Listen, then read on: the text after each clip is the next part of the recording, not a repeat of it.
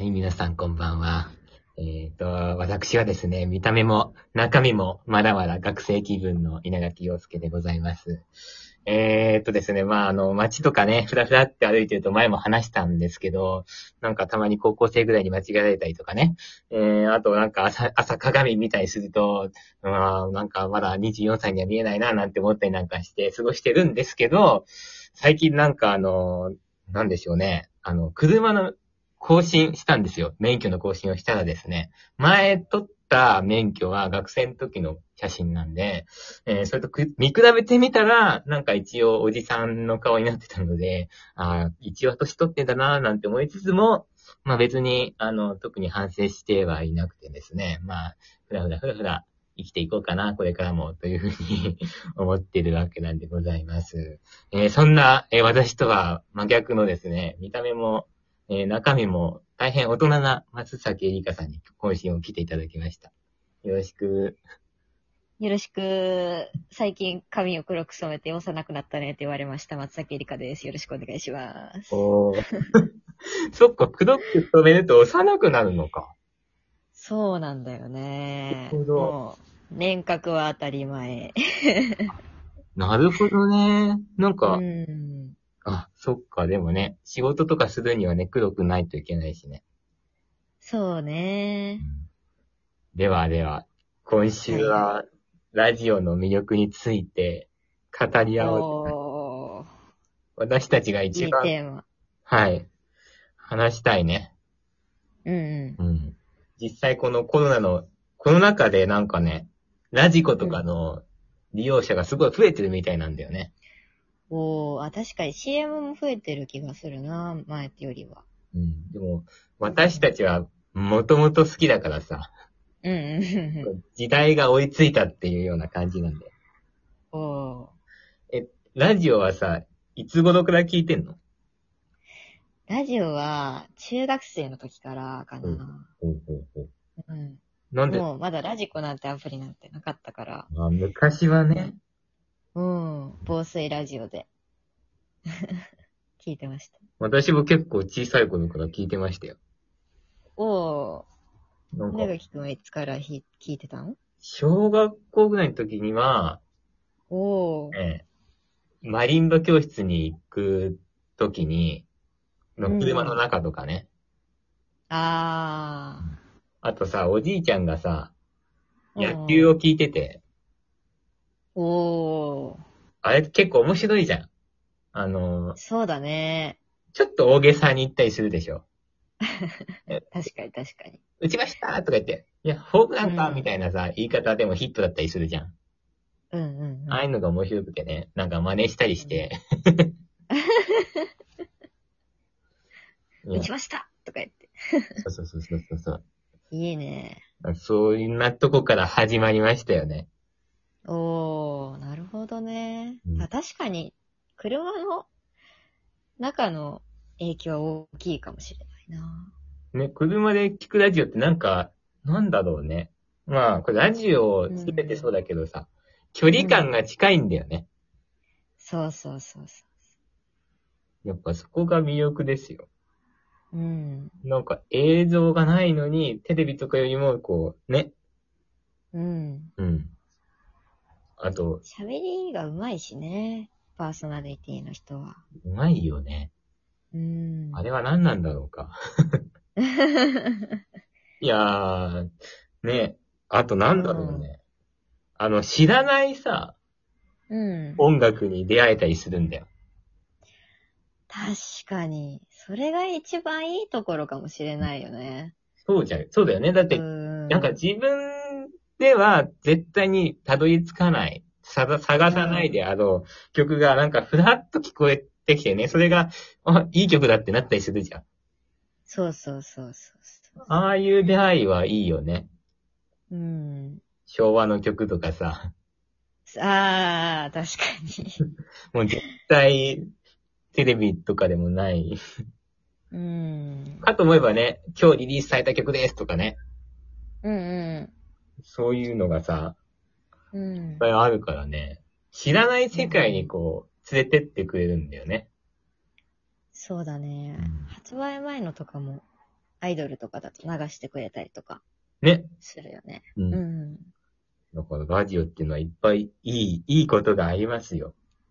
そうなんだよね。頭の体操になるしね。想像するじゃん。話を。うん。実際だから結構ちっちゃい子が聞くといいみたいだよ。あ、そうなんだ。なんかそのね、誰かが言ってたんだけどね、立体視って言って物を立体的に見る能力っていうのは、6歳ぐらいまでに出来上がるんだって。うーん。だか、ら、それ、その時までに、あの、本とかいっぱい読んだ方がいいんだよ。ええあの、動画とか、今いっぱいあるけど、ああいうのを見すぎると、想像力が膨らまなくなるらしなるほどね。い。うん、なんだって。ああ、確かに、それはあるかもな。これはちょっと忘れてしまったんですけど、誰かラジオのパーソナリティが話してた。そう、こういうのが有益な情報だよね。こういうのを得そて、こう、こういうのに出会えるのがラジオのね、いいとこですよ。うん。いい、いいとこがいっぱいありますからね。そう。ちなみに、まあ、あとは、うん。あ、いいですかいいですよ。あとはもう、メールとか送ったら読んでくれるっていうね、ああ、もうキュンのキがュン一番。そうそうそう。読まれたみたいなね。そう。なんで読まれてる時が一番恥ずかしい。恥ずかしいけど嬉しくないそうそうそう。ニヤニヤしちゃうんだよね。皆さん、このラジオにも、あの、ぜひね、お便り送ってください。うんぜひぜひ。あのニヤニヤを体験してください。えちなみにさ、好きな番組とかはあるのああ、なんかもう私は幅広く聞きますけども。うんんあのー土曜日の夜の1時とかからやってるおオードリーのオールナイトニッポンっていうああ、のわがあるんですけどうん、それがね、面白くてね、うんよく聞いてますね。そんな時間、生で聞くの。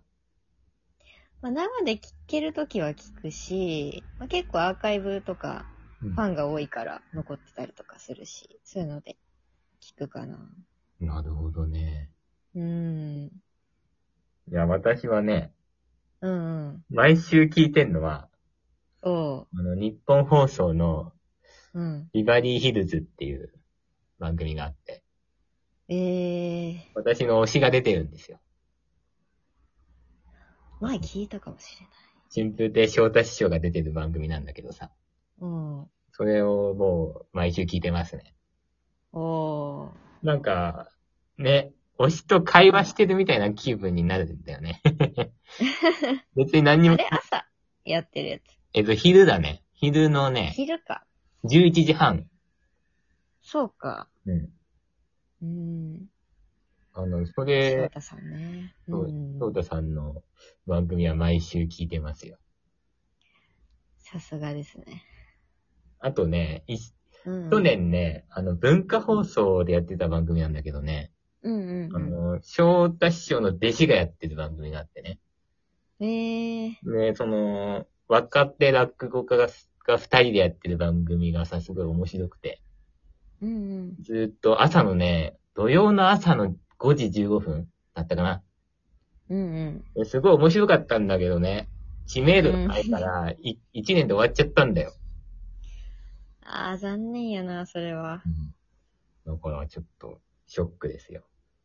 うんうんうん。あのね、知名度がある人を聞くのも面白いんだけど、そうじゃない人を聞くとね、やっぱさ、うんうん若い人の配信とかラジオ聞くと、あのーうんなんだろうな、世代が近いからさ、なんか気持ちがわかるってことあるじゃん。あるね。そういうところも楽しかったね。ああ、なるほどねな。んか有名人確ばかにそれはあるかも。有名人ばっかじゃなくてさ、うんうん。そううんそうそう、なんか近い世代の人のを聞くっていうのも楽しみ方の一つだよね。そうだね。あとね、私がいつもね、お、すごいなって思うのはね、私、いつも落語家さんの番組を結構聞いてんのね。うんうん。結構さ、ブラックなことを言うわけですよ。おお。だけど、その、誰も傷つけないんだよね。 確かに。人そをう、ね、言うんだよね。人を傷つけないブラックさ、あれはすごいなっていつも、なんか痺れてるね。うん。うん。そんな本当、になんか分かってる人じゃないとね、できないから、そういうの は。私が真似したらもうあの自爆するやつですよ。ブラック稲垣。ブラック稲垣になっちゃうから。うまあ、ん。ほどほどにしとかないとね。ちょっと、ちょっとこの、あの、今度それ放送してください。あ、ブラックですかブラック、ブラック稲垣。わかり まし新しい世界あり、なんかありそうな気がする。た。わかりました、わかりました。じゃあ、あの、責任取ってくれるんですね。 いいですよ、いいですよ。発案者として。はいはいはい。私に責任はないからね、みんな、皆さん、リスナーの方 々。もしブラックになってても、ああ、これは、やってしまいまし たね。もうブラック出てきてるわ。いやー、でも本当にありがとうございました。はい、また話しましょなんかラジオ好きな人と話せてとっても楽しかったです。う。はい、まだまだ話せますから、うんいつでも。こんな感じでね、あの、優雅な感じに締めといた方がいいね。そうね、ブラックにならないようにね。これなら、あの、多分また来週も聞いてくれると思いますので。はい、おは願いい。します。ありがとうございました。ありがとうございました。